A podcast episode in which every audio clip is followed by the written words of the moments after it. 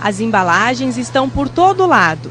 Elas atuam como uma barreira que protege o alimento do meio externo. Mas existem outras que podem fazer muito mais. Já pensou em poder comprar alimentos que estejam em uma embalagem que fosse capaz de realizar funções inteligentes como facilitar a tomada de decisões, estender a vida útil, aumentar a segurança, melhorar a qualidade, além de fornecer informações, alertar sobre possíveis problemas? Pois é, estamos falando das embalagens inteligentes. Em um futuro não muito distante, poderemos encontrar com facilidade embalagens que apontem, por meio de sensores, por exemplo, o grau de amadurecimento de hortifrutíferos e estágio de frescor de carnes. Essa será mais uma garantia para que o cliente adquira mantimentos mais frescos para servir refeições mais saborosas e também de qualidade. Pesquisadoras da Universidade Federal do Rio Grande do Sul desenvolveram embalagens biodegradáveis que mudam de cor quando o alimento está estragado. O estudo, que ainda está em fase de testes, pode ajudar o consumidor a identificar se um produto está impróprio para o consumo. Eu sou Samires e sou estudante de mestrado da Universidade Federal de Viçosa. Eu sou Matheus, estudante de mestrado da Universidade Federal do Espírito Santo. E hoje vamos explicar por que as embalagens não são apenas um sistema integrado de materiais, utilizado para levar o produto até o consumidor final. Elas podem ser muito mais que isso. Historicamente, as embalagens representam uma ferramenta muito importante para o desenvolvimento do comércio e para o crescimento das cidades, sendo que proteger, conter e viabilizar o transporte dos produtos eram as funções iniciais das embalagens. Agora, com o crescimento da humanidade e de suas atividades econômicas, as embalagens ganharam um novo papel. Passou então a conservar, expor, vender os produtos e, por fim, conquistar o consumidor por meio do seu visual atraente e comunicativo. Nesse viés, podemos então falar das embalagens ativas e inteligentes. Com uma abordagem rápida, podemos definir esses dois conceitos. As embalagens ativas ajudam a prolongar a vida útil dos alimentos interagindo com eles. Já as embalagens inteligentes interagem com o usuário. Com foco nas embalagens inteligentes, além de através de portadores de dados, sensores e indicadores, elas podem fornecer informações importantes sobre toda a cadeia de produção de diversos alimentos. As tais embalagens inteligentes indicadoras contêm pigmentos sensíveis a mudanças de pH, que por sua vez têm a cor alterada em função do pH. Pigmentos como as antocianinas, presentes, por exemplo, no repolho roxo e açaí, já estão sendo utilizados nesses materiais. Detalhando os três sistemas inteligentes, que são os portadores de dados, sensores e indicadores, os portadores de dados são ferramentas que fornecem informações importantes sobre toda a cadeia de fornecimento, que vai desde os fabricantes, atacadistas, revendedores, varejistas e até os consumidores. E todas as informações coletadas estão inseridas em um banco de dados. Ainda sobre os portadores de dados, como a Samires disse, são ferramentas de armazenamento de informações. Neles temos mais duas classes, os indicadores de radiofrequência e os códigos de barra. Os indicadores de radiofrequência são tecnologias de identificação automática, que utilizam sensores para coletar e identificar dados. Já os códigos de barra, que nós já conhecemos muito bem, são representações gráficas de dados numéricos, onde a leitura dos dados é realizada por um scanner. Adiante, falando da segunda classe de sensores, eles são ferramentas que possuem um receptor, um transdutor e um processador de dados, para traduzir todas as informações do sistema. Há três classes distintas: sensores físicos, os químicos e os biológicos. O que os vão diferenciar vai ser o tipo de receptor utilizado. Para os físicos, receptores físicos. Para os químicos, receptores químicos. E para os biológicos, os conhecidos biorreceptores.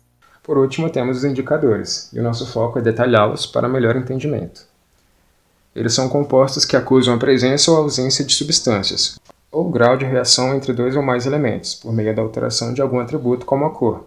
Alguns exemplos de indicadores são os indicadores de tempo e temperatura, os indicadores de gás e indicadores de frescor. Um composto muito utilizado como indicador colorimétrico são as antocianinas. As antocianinas fazem parte dos corantes mais utilizados na indústria de alimentos.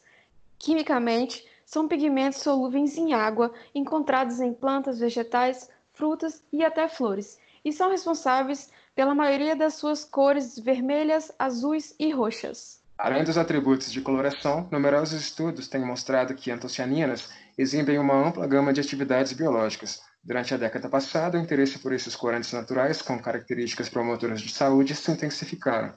Podem-se citar resumidamente evidências recentes desses efeitos, tais como atividade antioxidante, efeitos anti-inflamatórios, anti-obesidade e efeitos antidiabéticos, proteção cardiovascular, neuroproteção e propriedades anticarcinogênicas. Falando ainda sobre as antocianinas, elas são compostos que são muito afetados por diversos fatores, como temperatura, pH, atividade de água, alguns tipos de conservantes que são utilizados em alimentos, mas o que importa para nós hoje é o pH.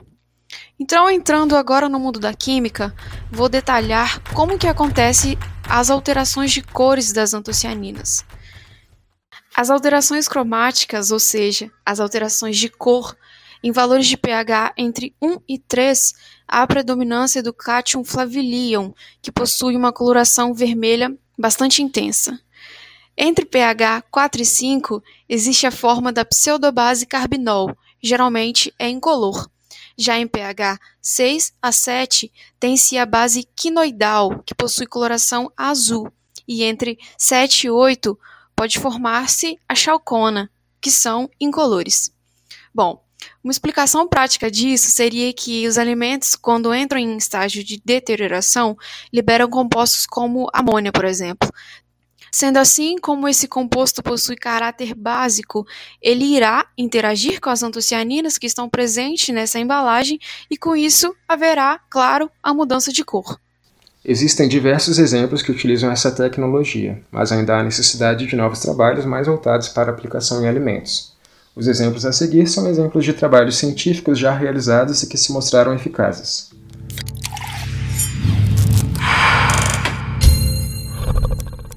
Um deles foi desenvolvido por Sam e colaboradores. Eles desenvolveram um filme que foi preparado a partir de Kappa carragena, que é um polissacarídeo sulfatado extraído de algas lidas. É uma alternativa atrativa para os polímeros sintéticos devido às suas excelentes propriedades de barreira contra o oxigênio, por exemplo, e também tem uma ótima biodegradabilidade. Contudo, suas propriedades mecânicas são limitadas e indesejáveis para aplicação em alimentos. A mistura desse polissacarídeo com outros polímeros, como os nanocristais de celulose e como a xantana, é um dos métodos mais extensivos e baratos para superar seus defeitos. Por fim, Sam e demais cientistas desenvolveram então uma embalagem indicadora e eficaz, com grande potencial para monitoramento de banha de porco, por exemplo. E além dessa embalagem formada, eles salientaram que esse filme pode servir como uma etiqueta para monitoramento em tempo real, para, por exemplo, detectar a frescura de alimentos ricos em proteínas. Um outro exemplo de filme inteligente foi desenvolvido por outros cientistas de uma universidade da China. Esse filme foi capaz de detectar alterações de pH e também alterações desencadeadas pela amônia. Utilizaram uma goma intitulada como ortimícia, juntamente com antocianinas do repolho roxo, com um polímero derivado da celulose, a conhecida carboximetilcelulose. Porém, como citado anteriormente pelo Matheus, há uma necessidade de pesquisas mais relacionadas na área de aplicação. Bom, esses dois exemplos foram de dois laboratórios, um da China e um da Holanda. No começo do podcast, utilizamos inícios de reportagens sobre embalagens desenvolvidas aqui no Brasil. Agora, você acompanha o desfecho delas. Já estas são as biofitas, produzidas a partir da casca da uva. São exemplos de embalagens inteligentes. Aqui, temos modelos da biofita em dois pedaços de frango. Em um, a biofita mostrou um aspecto mais escuro, o que indica que o frango não está em boas condições de consumo. Já neste outro, a biofita não sofreu alteração. Permaneceu com uma cor mais clara, indicando que o alimento está em bom estado de conservação. Isso é uma propriedade que algumas substâncias na natureza apresentam, propriedades de mudar de cor em função do pH, né? Se o, se o meio está mais alcalino ou está mais ácido, naturalmente a substância tem essa capacidade de, de mudar a sua cor. Além do alerta, mais um detalhe. As biofitas são comestíveis, justamente por não conterem na composição componentes nocivos à saúde. O grande benefício é um benefício para a sociedade, né? No momento que tu informa para o consumidor o estado de aptidão, ou seja, é um, uma, uma informação da qualidade do alimento em tempo real, né? Quer dizer, muito mais do que uma informação de um número, de um prazo de validade, até mesmo quando o consumidor está já com o produto em casa, não só na loja, na rede de supermercados, né?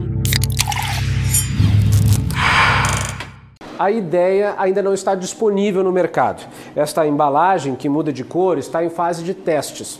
A próxima etapa é deixar o material tão resistente quanto o plástico comum para que possa ser utilizado em escala industrial.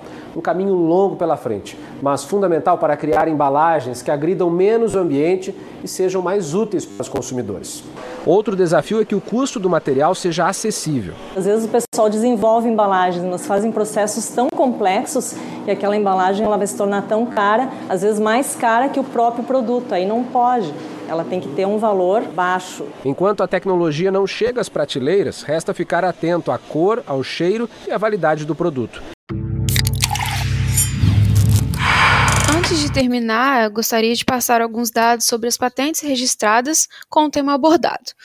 O monitoramento que fiz foi em sites de patentes dos Estados Unidos e também do Brasil, o Instituto Nacional de Propriedade Intelectual, o I N P I. Constatei apenas um pequeno número de patentes desenvolvidas, sendo apenas três para o Brasil e também três para os Estados Unidos. Isso significa que esse tema é uma tecnologia totalmente emergente, que pode ser capaz de fomentar o estabelecimento de novos processos e também proporcionar o desenvolvimento de novos ganhos na economia mundial. Esse áudio utilizou dados do Laboratório de Ciência e Tecnologia de Materiais de Base Biológica do Ministério da Educação de Harbin, na China, e também do Departamento de Agrotecnologia e Ciências Alimentares da Universidade de Wageningen, na Holanda, além de dados do Jornal Futura e também do Jornal da Band.